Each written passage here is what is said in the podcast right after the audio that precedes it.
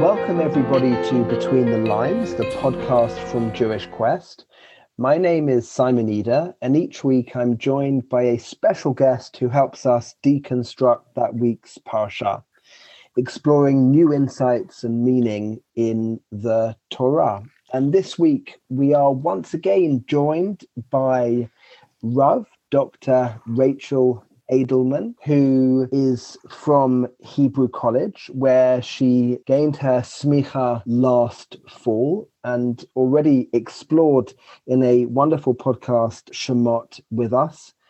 Rachel holds a Master of Arts in Jewish Studies from Matan Baltimore Hebrew University and a PhD in Hebrew literature.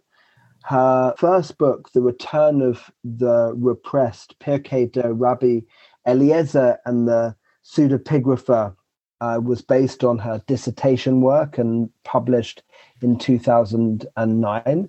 And her second book, entitled The Female Ruse, Women's Deception and Divine Sanction in the Hebrew Bible, was published a few years ago. And I know that she is working on a few new publications, including Daughters in Danger, I think due to come out soon. And you can also read her wonderful articles on the Torah.com. Over now, Rav Adelman, to speak on the week's Parsha, and we look forward to exploring Teruma with you.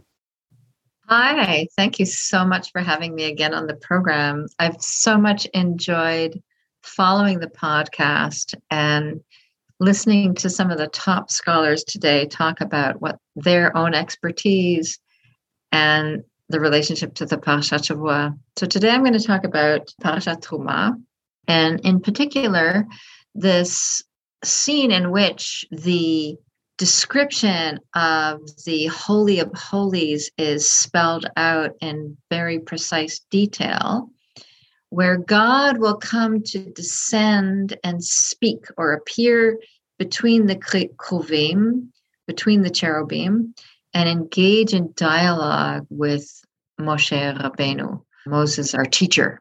And all prophecy from henceforth during the 40 years of the sojourn will take place in this very, very holy place.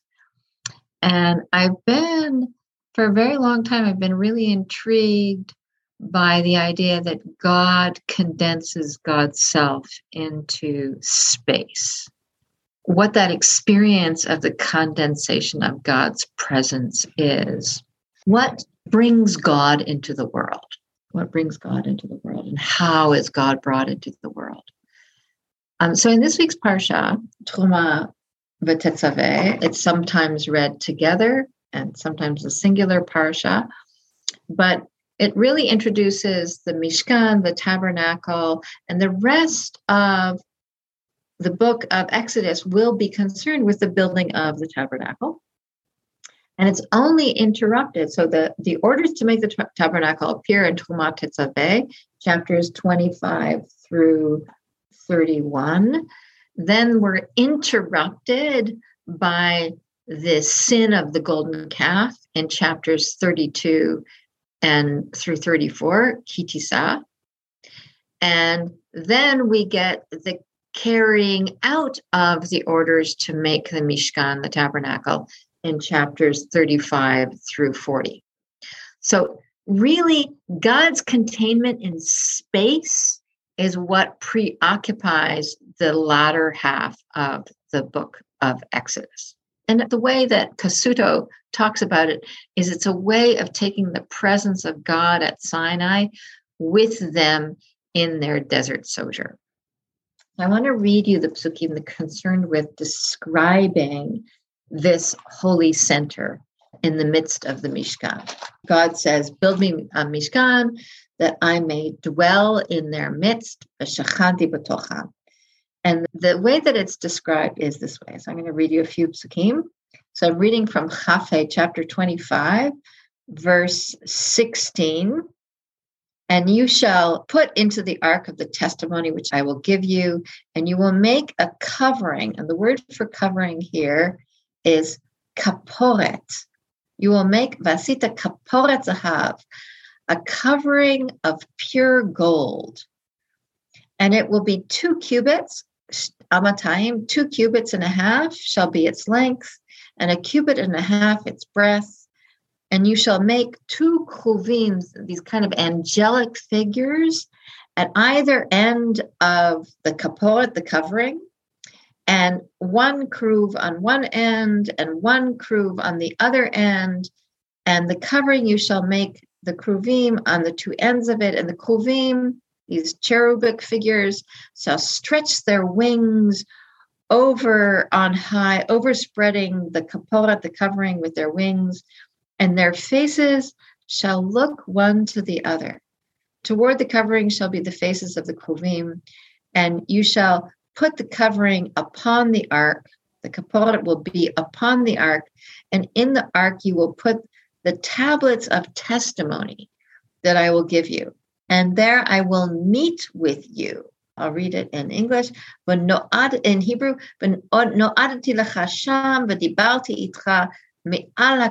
I will meet with you there and I will speak with you above the covering, between the two kruvim, asher al ha'aron edut, et kol asher otcha el bnei Israel. I will speak to you all that I will command Israelites.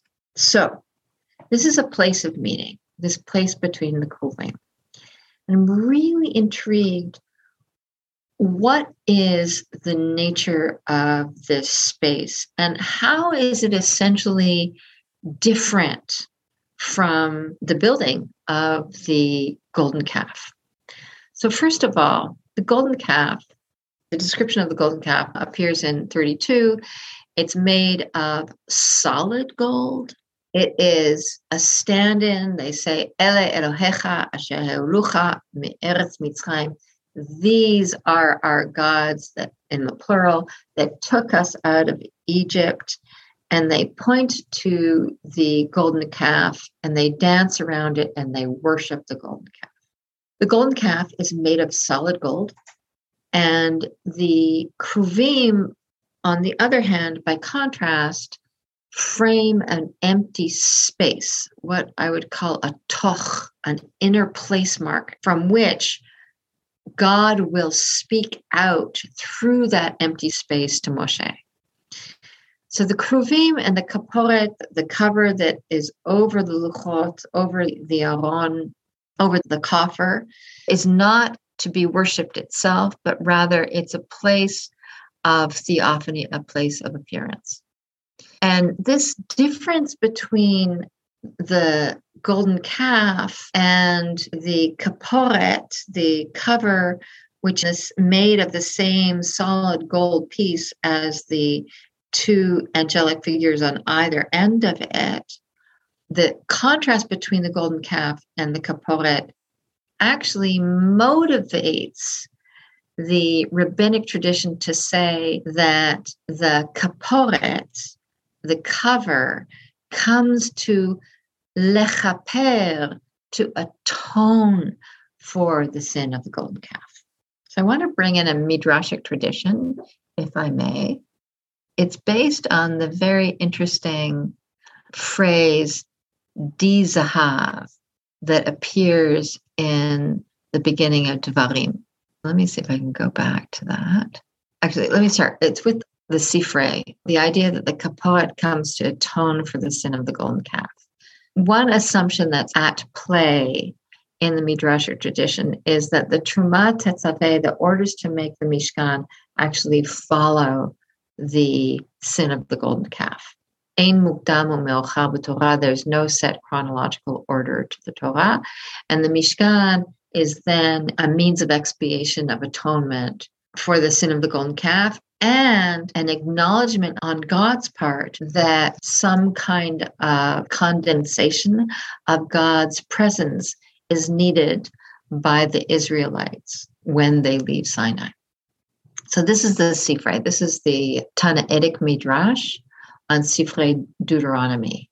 And it's based on the place name in Deuteronomy chapter 1, verse 1, Di Zahav, which the rabbis come to understand as Dai Zahav, meaning enough of gold. Rabbi Yossi ben Chanina says, You shall make a sita kaporet, that's the kaporet, the cover. You shall make the kaporet of pure gold, of zahav taho. Let the gold of the kaporet, the cover, come to atone yechaper for the gold of the golden calf. I want to think about the word kaporet as not just cover, but cover over as atonement. There's a whole history of translation of the kaporet, which dates all the way back to the Septuagint, the third century Greek translation of the Hebrew biblical text, where kaporet is translated as hilasterion, meaning the site of expiation, the place of atonement from which our sins will be cleansed. And then later on, based on that exegetical tradition, we have Kaporet as related to the word kippur, hilasterion, the site of purgation or cleansing or atonement. And the Vulgate, that is the Latin translation, takes this term and calls it the propitiatorium, meaning the place of appeasement. God will be appeased through the kaporet. So it's not just the Midrashic tradition that assumes the gold of the kaporet, the cover, will cover for the sin of the golden calf, but really it's embedded really early on in the translations. Later Pshat translations will say, no, it's just a, a cover or a lid for the coffer, for the aron, where the luchot will be kept. And then later English translations come to call it the mercy seat. That's in the King James Version, the, the NRSV. And Martin Luther's German translation renders Kaporet as Gnadenstuhl, the seat of grace. I want to think about Kaporet as atoning, having an atoning function, and also being the cover. But in and of itself, the way it's being described is as an alternative site of worship to the golden calf. So, what are the essential differences between the golden calf and this cover that's framed by two wings of the Kruvim? On the one hand, the golden calf is a place of worship and on the other hand, the kaporet is a site of theophany, a site of God's appearance. On the one hand, the kruvim are two beings, two beings in relationship to each other who are facing each other, who frame an empty space. And on the other hand, the calf is only one and it's made of solid gold. The kruvim, on the one hand, that frame this empty space are heavenly creatures on the other hand, the calf is earthly. On the one hand, the kruvim are winged, and the calf has no wings. It evokes no flight. The kruvim are part of the ark's cover, made actually of the same solid piece of gold, whereas the calf stands alone. On the one hand, the kruvim frame an empty space above the ark of testimony, and on the other hand, the calf is made of solid gold. This to me talks so much about the uniqueness about what the Tabernacle Project is. I feel that the Tabernacle Project is about God being in relationship with the people in a dialogic way, not in a way that's fixed into one solid piece, which of course is what idolatry is all about. It's about fixation on the thing, on the dingness in the world. Whereas the tabernacle is inviting those to contribute from their own heart and for ongoing dialogue via the prophet, via Moshe. I want to end by thinking about the mystery of God's indwelling and the theological question at the heart of the Mishkan. Can God condense into particular place and yet exist beyond space? Hamakom, God is the world, the seat of the world, and yet the world is not God. As the dictum goes, Shehu mekomo shel olam ve'en olamo mekomo. He is the place of the world, but the world is not his place. So the paradox of the experience of the Mishkan hinges on an understanding of the phenomenology of Toch, of that empty space framed by the Kruvim, by the cherubim. And the ark is composed both of solid gold and a vacuous space. It embodies sacred presence and absence. It carries the legacy of past failures and abiding relations, harsh judgments, and the still voice of forgiveness. That space between the Kruvim as a site of divine encounter and occlusion emerges from the resonant meanings of kaporet, both a locus of atonement and a boundary line between heaven and earth. Thank you so much for exploring that with us and for such a, a wonderful take. I wonder also in your reading and your thinking, it, it really seems that you're pointing to the more figurative approach that the Tabernacle Project is versus golden calf, which, as you say, is so fixed. I wonder if you might also comment. I know it hasn't been the, the subject of your exploration here, but we also see that parallel often in the text in these parshiot, the parallel of the tabernacle and the creation of the universe. Obviously, the, the main difference um, being here is that the detail is much more intricate and there's so much more space devoted to the tabernacle than the creation of the world. I wonder if you might uh, share some thoughts on that. That's really interesting. Yeah, it's much more elaborate than the creation narrative. And yet there are wonderful resonances between the creation narrative in Genesis 1 and the making of the tabernacle. And one of the key ones is the word malacha, which is labor, work, creative work. God finishes his work on the sixth day and he rests from his malacha, his work in creation. And there's a way in which the making of the tabernacle is a continuation of creation, a continuation of God's creative work in the world. We've taken over that. That malach is the Sabbath. When we cannot, where the end of the orders to make the Mishkan, we're told about the rule of the Sabbath. And then in the beginning, Vayakel Kudei, when they're about to make the Mishkan, God prefaces the commandments to make the Mishkan by prohibiting any work on the Sabbath. It's as if, hold back. I know you want to do, I know you want to do, but know that the limitations of doing and making are described by the Sabbath. Yeah. So, in a way, we're doing imitatio Dei by our creative work. We're taking over God, but not to the point of infringing on sacred time.